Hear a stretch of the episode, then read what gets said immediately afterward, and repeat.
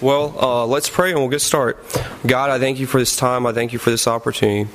Lord, I pray that you would be honored and glorified, and most importantly, that um, your truth would be presented in a way that they understand this morning. That's all these things in your name, Jesus. Amen. Let me start my timer because I was told a specific time and I don't want to go over. so I want to honor his time also. So, all right, here we go.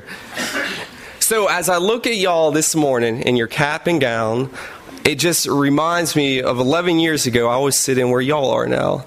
And it got me thinking about some stories from my high school career, the fun times at the lake and on the beach or on the boat, the occasional embarrassing moments, and of course, the what was I thinking? Really, why did I ever do that? As your high school career, you have stories that have made it up. You have um, summers and spring breaks at the beach. You have early morning late evening times in the deer stand. You have dance recitals. You have football, basketball, baseball, volleyball, any other type of ball games that you could have gone to. You got your exams that you don't have to deal with anymore. You had your, of course, late night, early morning. Um, last minute studying for these exams this past week or so. And um, those stories have made up your high school career. Well, all these stories have made up your high school career, but within these stories, there was always an overarching central story. And that story is how you got to this point, how you got your high school diploma. Um, the Bible is like this as well. There are many stories within the Bible that are pointing towards its overarching main story. And in these next few moments together, I want to share with you the main story told in the Bible. I just have one point this morning. This is it. The story has already started, but you will determine how it ends. Genesis chapter 1, verse 1 says this It says, In the beginning, God created the heavens and the earth. God is the main character of the story, He is the author of life. Creation exists because God called it into being. John chapter 1, verse 3 says, All things were created through Him, and apart from Him, not was one thing created that has been created. God is all powerful, God is ruler, He is sovereign, He is Lord. Um, in Psalms 147, it says this He counts the stars, the numbers of the stars, and He gives them names to all. Our Lord is great, vast in power, His understanding is infinite. The highlight of all of God's creation is man and woman. We are the only thing that God created in His image. You are the only thing that exists in this world that God created in His image, according to Genesis chapter 1, verses 26 through 27. In God's creation, it was good and it functioned as he planned it in the beginning.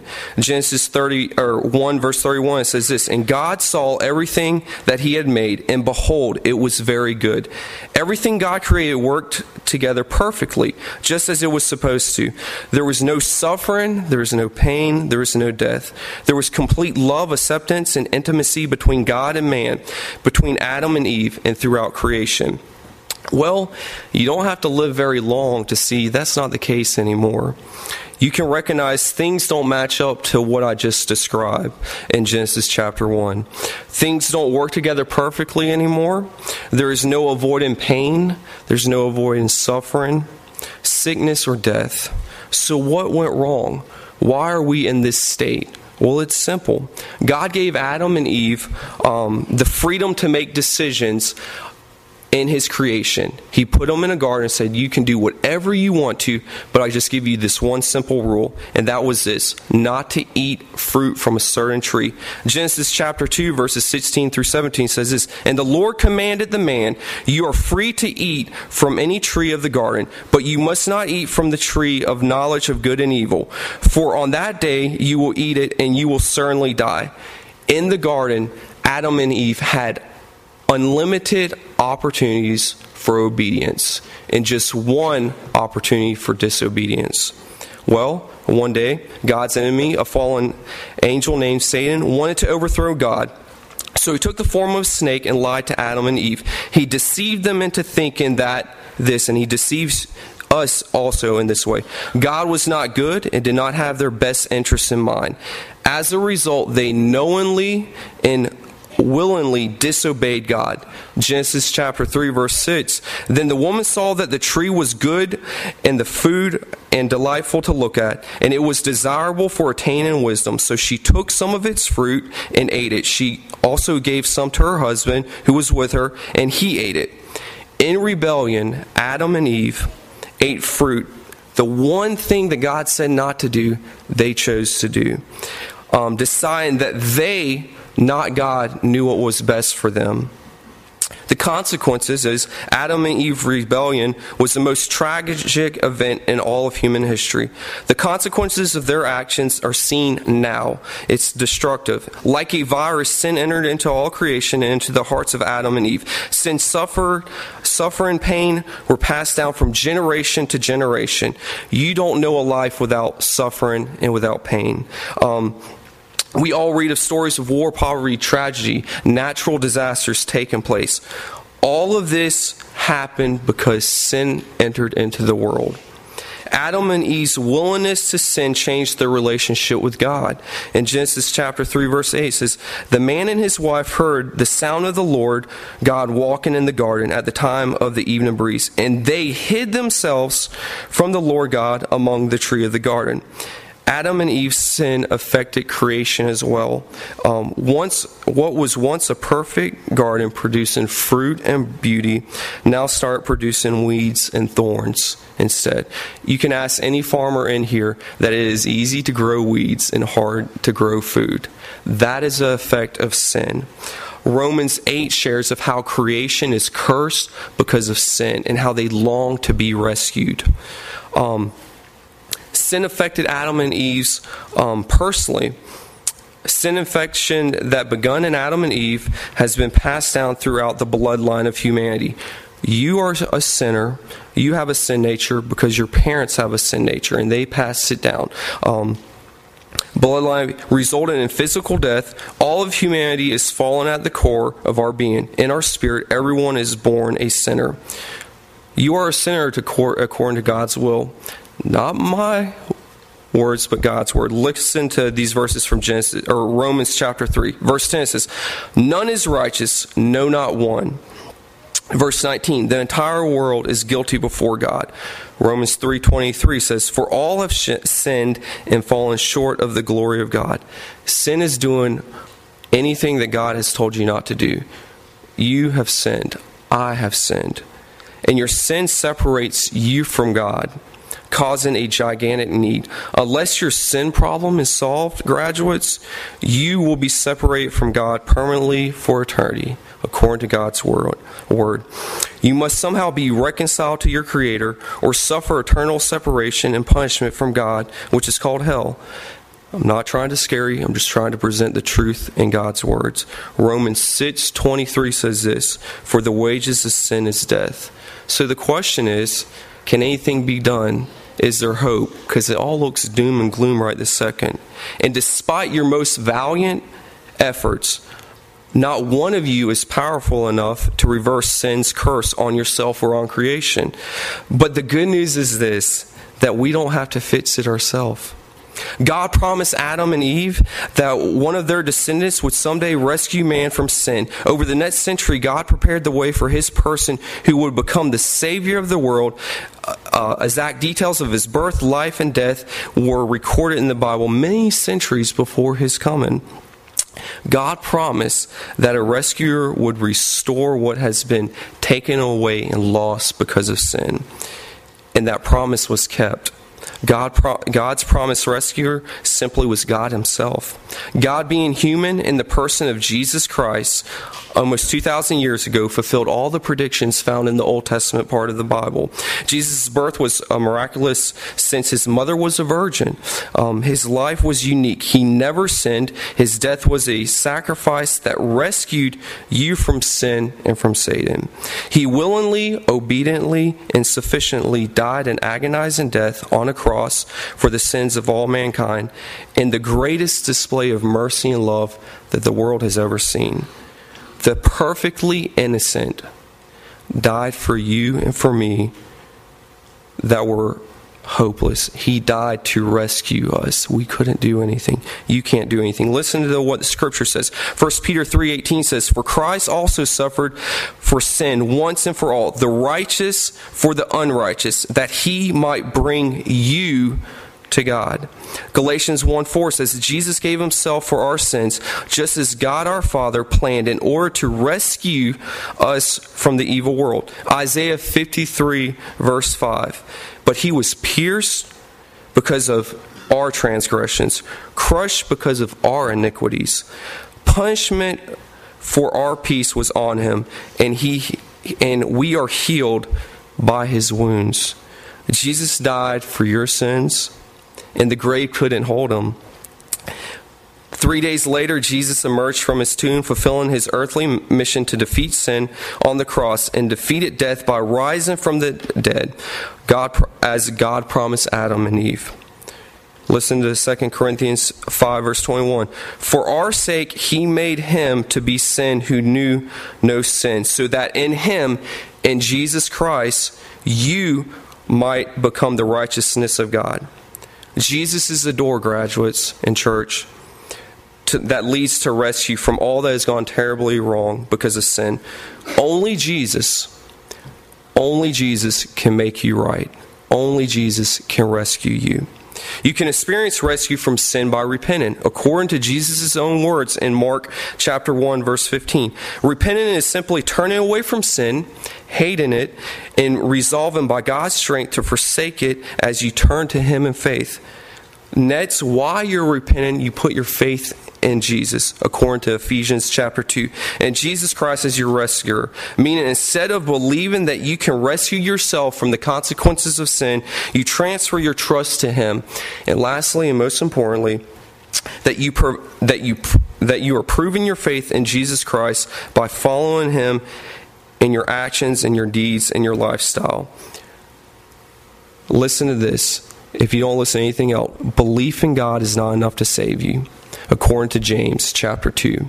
It says you have to have works that prove your faith. This quarter is worthless if it is only one sided. Faith and demonstration of your faith and actions represent both sides of this quarter. Faith is here, heads, and your actions are here, tails.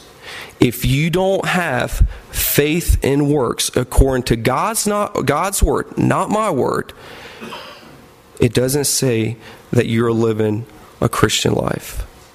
Faith with works that prove your faith is required. Look it up in the scripture, it's there. It's not hurt. Belief is not enough. Belief in God is not enough to be rescued from your sins and consequences. Repentance, faith, and action are required according to the Bible. For all those who trust in Jesus Christ alone, God has also promised He will make all things new. The new heaven, the new earth will completely free, will be completely free of sin and selfishness, a place of perfect friendship with God, with others, and all creation. No more shattering earthquakes, de- devastating tsunamis, violent storms will ever plague the earth again. Everything will be restored to the way it was meant to be. The earth will once again be the perfect home God intended for His creation. God's original purpose will flourish as those who trust in His rescue will enter into the grand purpose of worshiping Him by loving Him, serving Him, and enjoying relationship with Him forever. And for the most wonderful part of this new world is that God will be with us forever experiencing complete joy. We will be restored to a perfect relationship with the one who created, loved, and died for us and for you. Listen, listen to Revelation chapter 21. It says, Then I saw a new heaven and a new earth. And look, God's dwelling is with man. And he will live with them, and he will be his people, and God himself will be with them and be their God. He will wipe away tears from their eyes. Death will exist no longer. Grief, crying, and pain will exist no longer because the previous things have passed away. And the very best part of this new heaven and new earth is this that we will be able to see the one who rescued us face to face. we will be able to see our Savior face to face, something we have not been able to experience. Well, the story can only end this way if you uh, repent of your sins, if you place your faith in Jesus Christ, and you demonstrate that faith through your deeds. If you have done this personally, graduates, then I charge you with this. Go and tell this story. It is the greatest story. It's the most uh, needed story to be told. Go and tell it. But if you have not, I ask you this morning, and I challenge you this morning to consider what the scriptures have said and what I have shared with you, and to make a decision to be rescued from your sins through Jesus Christ. You cannot rescue yourself. My goal this morning was not to scare you or rob you of something. This is not your normal graduation message, but it's what I felt led by the Lord to share with you. But simply to share the truth as told in God's Word. Here it is. The story has started, and only you can determine your ending. Thank you.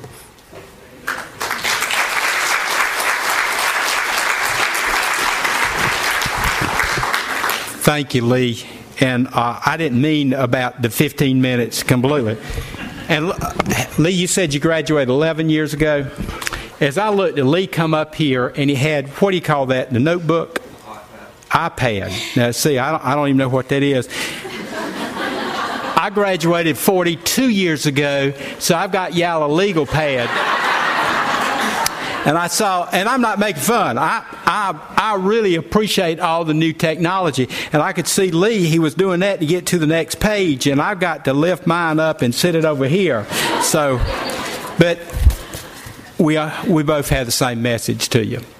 And that is that God loves you, and He's got a wonderful plan for you if you choose to allow that plan to happen.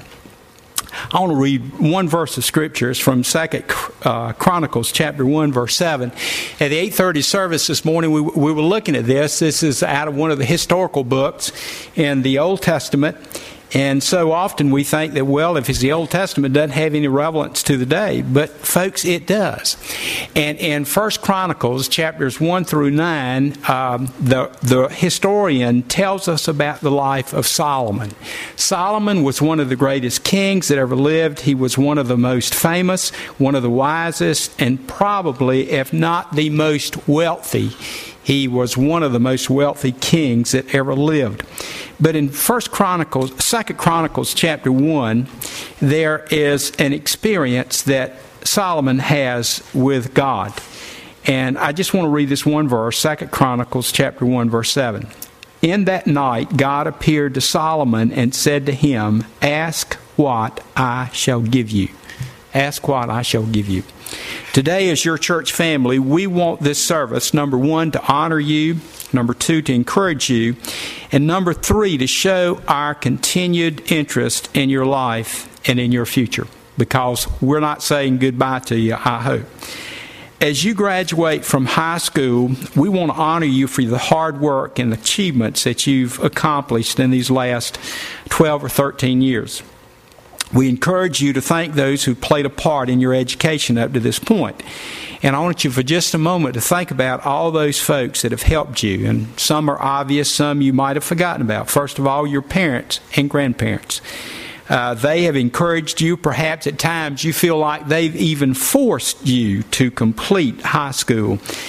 If not today, one day, I believe that you will truly realize what they've done for you and you'll thank them for it. Now, I don't mean that you're not thankful now, but I'm just saying I think when you get a little bit older, life takes on a whole lot different perspective. Thank also your teachers, the administrators, the counselors, the coaches who have used their training and their talents to teach and to guide you. Uh, go back and think about, and I, all of you guys got a car, and so saying thank the bus drivers might sound silly, but you remember those days when you drove the school bus? I want y'all to know that I wore my, my school bus tie today, okay? To remind you, you think about, think about those those first years in school and you were so scared and intimidated, who was the first contact with school for you? It was the bus driver. I can remember seeing my girls get on and off the bus, and, and, and they couldn't stop and get up and welcome the kids onto the bus, but I can still see them stepping up into that bus and the driver hugging them. That, to me, was a picture that expressed how much they love those children. I think about the aides, the custodians. Think about the folks that kept the school reasonably clean. The cafeteria workers, because all of you love that cafeteria food, all those folks that spent time. And SRO, have I got that right? Is that Special Resources Officer? Is that what that stands for? Is that is that right? You know, I would have never thought. I, I remember it's 42 years ago. They didn't have SROs back then. Uh, they had BATs. You remember those bats that you ate, the little candy? Never mind, I won't go there. And also, uh, think about the taxpayers of Person County, North Carolina, because, and that included your mom and dad. I hate to tell you this, but you guys are going to become a part of that group pretty soon, all right? But my point is this your education has come as a result of many people helping you, and many of them were behind the scenes of your life. As you accept your diploma, some of you have already accepted it, but as you accept your diploma, do so with pride and with humility. Do it with pride, first of all, because you have worked hard. You've stuck it out. You put up with a lot of stuff and a lot of people that you probably didn't like or understand. But also accept your diploma with humility, because in many ways your education is just beginning. The school of life is before you. Many decisions will have to be made, many mistakes will have to be overcome. And I can promise you that you'll make them because, as Lee has shared, that's part of being a human being. As you go off to college, as you begin your careers, and some of you will do both of these together. Some of you will be working and going to school at the same time. Perhaps some of you will enter the military. But as you go, you must depend more on yourself and less on others. Your mom and dad and grandparents probably won't be there to wake you up and make you get up and prepare your breakfast and welcome you home at the end of the day and encourage you to do your schoolwork. And I know in a lot of ways doesn't that make you happy, but folks, they're they're not going to be there to prepare you for the next day they're not going to be there to beg you to get off the phone, the computer, and go to bed and get some sleep. But, folks, today, as Lee has done, I want to encourage you to understand that there's available to your life a supernatural source, and that is Jesus Christ. And it is a decision that you make to open your heart and your life to His presence and to become submissive to His will. Jesus will go with you wherever you go if you allow Him. And Jesus will take your life to a higher level and a deeper fulfillment than you can ever imagine. In John 10 10, and I'm going to read this out of the Living Bible, Jesus said, My purpose is to give life in all its fullness. And at the point in time where you are, I'm sure that you're thinking, I'm saying that just because I'm a preacher. I'm telling you that because that is just absolutely the truth. Jesus will take your life to a higher level and a deeper fulfillment. So today there's one verse of Scripture I want to share with you. And for a few moments, give you details of this verse and then some words of encouragement and a word of challenge. Again, let me read this verse, 2 Chronicles chapter 1, verse 7. In that night, God appeared to Solomon and said to him, Ask what I shall give you. The background of this verse is this it was a pivotal moment in the life of Solomon. Most Bible scholars believe that Solomon was around 20 years old. King David, his father, had died, and God had chosen to have Solomon succeed his father as king of one of the greatest nations on the earth. As Solomon became king, he made several important decisions. First of all, he recognized that he was not wise enough and experienced enough and gifted within himself to become king. Matter of fact, if you read this passage of Scripture in a parallel passage, 1 Kings uh, 3, David Solomon acknowledges that he is but a youth and he is inexperienced. Let me tell you some things that he did. If you read the first six verses in chapter 1 of Second Chronicles, first of all, he gathered the leaders together. As he was going to become king, he gathered leaders together. And you know what they did? They worshiped God. They went to a town called Bethel, and there they worshiped God or excuse me, they went to Gibeon, and there they worshiped God. Folks, they acknowledged that there was one true God who had blessed them and kept them in his care. Secondly, they consecrated themselves to God and sought to be submissive to his will. And again, I'm not saying this just because I'm a preacher today, but I hope and pray, first of all, that you will gather around you godly friends who will help shape and form your life. Many of you, again, will go off to college, if not this year, within a couple of years. Some of you are going to PCC, some of you are going on to college campuses. I hope you'll find Christian organizations there. And I want to tell you something there are Christians everywhere. There are people that love God and fear God and want to be in the center of His will and want to be a positive influence on the lives of others. Ask God to give you Christian friends.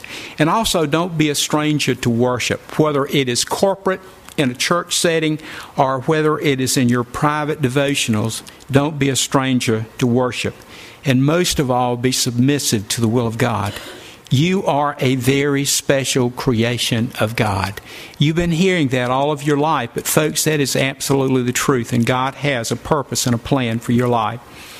And folks, choosing the right friends, being a person of worship, being submissive to God's will prepared Solomon's heart to hearing these words from God Ask what I shall give you. Now, let me ask you something. If God came up to you and said, What do you want me to give you? What would you say?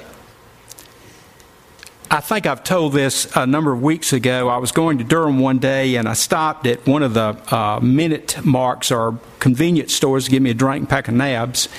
Um, and and I didn't I didn't realize that that week they were going to have a drawing. I think the lottery was going to be between two and three hundred million dollars, and and and there were all these people in front of me, and I thought, man. Uh, you know, the only reason you stop here is to get drinks and nabs, and I didn't see any drinks and nabs in their hand, but I kept seeing this lady go to this roller thing and pull out these things. And then I heard this one lady, she grabbed a hold to her lottery ticket and she said, And in Jesus' name, I want to win the lottery. And I thought, ma'am, I didn't say anything to her, and I, I, thought, are you asking God to help you win the lottery? Because, you know, there's a whole lot more valuable things that God can give you than the lottery. And there really is. And um, I, I'm not trying to be ugly now. Listen, because God is your creator and sustainer, because God loves you, and God's Son gave Himself up for you because God has a divine plan for His life, God wants to ask you this question What shall I give you? But, folks, before you answer that question, let me point out what God has already given you.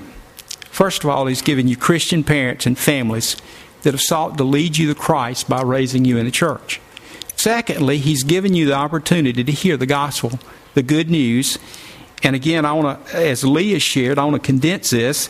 Jesus came from heaven to earth. He lived, he taught, he ministered, he died on a cross for everyone. He was buried and raised from the dead on the third day. He ascended back into heaven and will one day come again on the day that the Father has appointed, not a day that, that a preacher predicts. It's going to be at a time in which the Father has appointed. God also has given you His Word. Please, please allow God to feed your spiritual soul through His Word. God has given you the opportunity to pray. And prayer is a relationship with Him that He wants to be personal and He wants to be growing. And God has given you Christian friends who love you and want you to succeed in following God's will for your life. So, with all these things that God has already given you, what will you ask for? Well, look at what Solomon asked for. Let me read these verses, verse 8, 9, and 10. And Solomon said to God, Thou hast shown great mercy great and steadfast love to David my father, and hast made me king in his stead. O Lord God, let thy promise to David my father now be fulfilled, for thou hast made me king over a people as many as the dust of the earth. First of all, Solomon acknowledged that God had loved him in the past, and God had given him a great task. So then, Solomon answers God's question.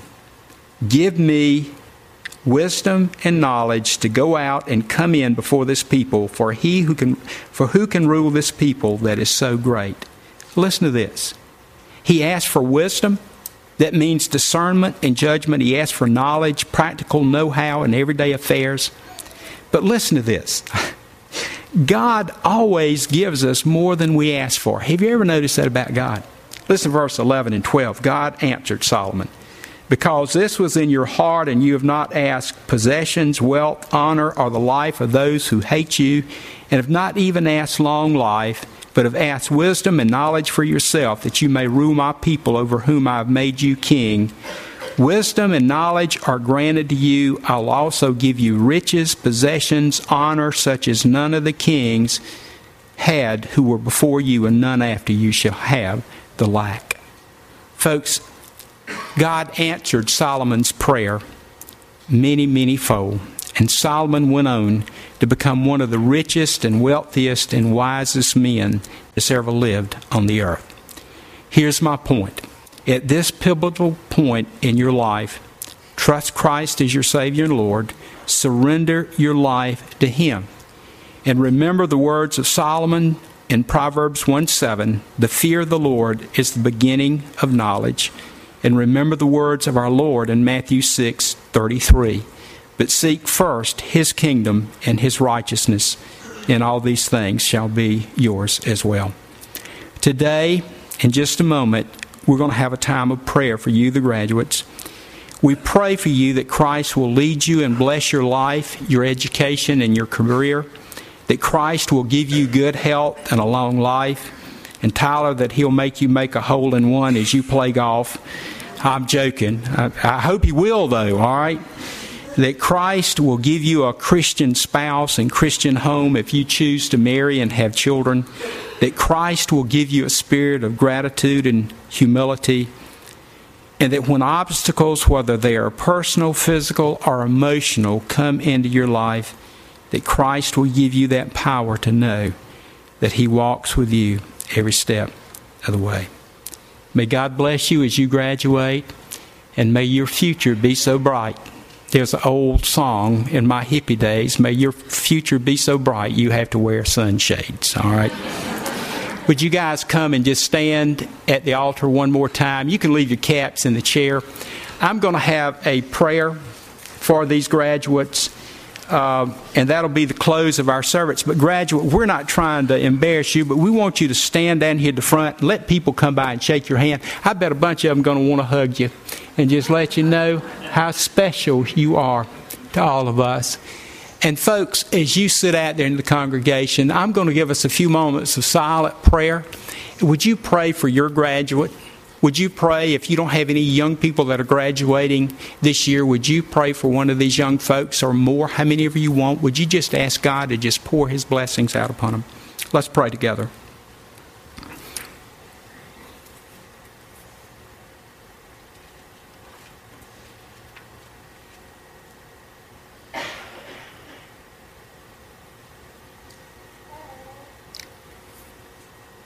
Lord, as these young people stand before us, may they know that they stand in your presence too. Thank you, Father, that even their conception in their mother's womb was in your plan. Thank you that they have worked hard through school and now they come to the point of graduation. I thank you, Lord, for the many plans that they have and I pray that you'll bless and lead and direct in all of those plans. I pray that you will give them a circle of friends that will encourage them to follow you. And I pray that their relationship with you will grow throughout the years ahead. Father, I do pray for Cameron and for Emily and Taylor and Michael and Ashley and for Audrey, and for Andrea, for Tyler, each one of these young people, Lord, that are graduating. Please watch over them, keep them safe. May they know not only that their family loves them, but their church family too.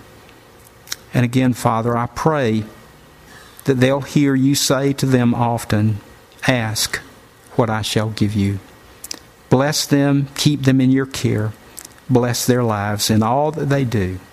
In all these prayers we ask in Jesus' name. Amen.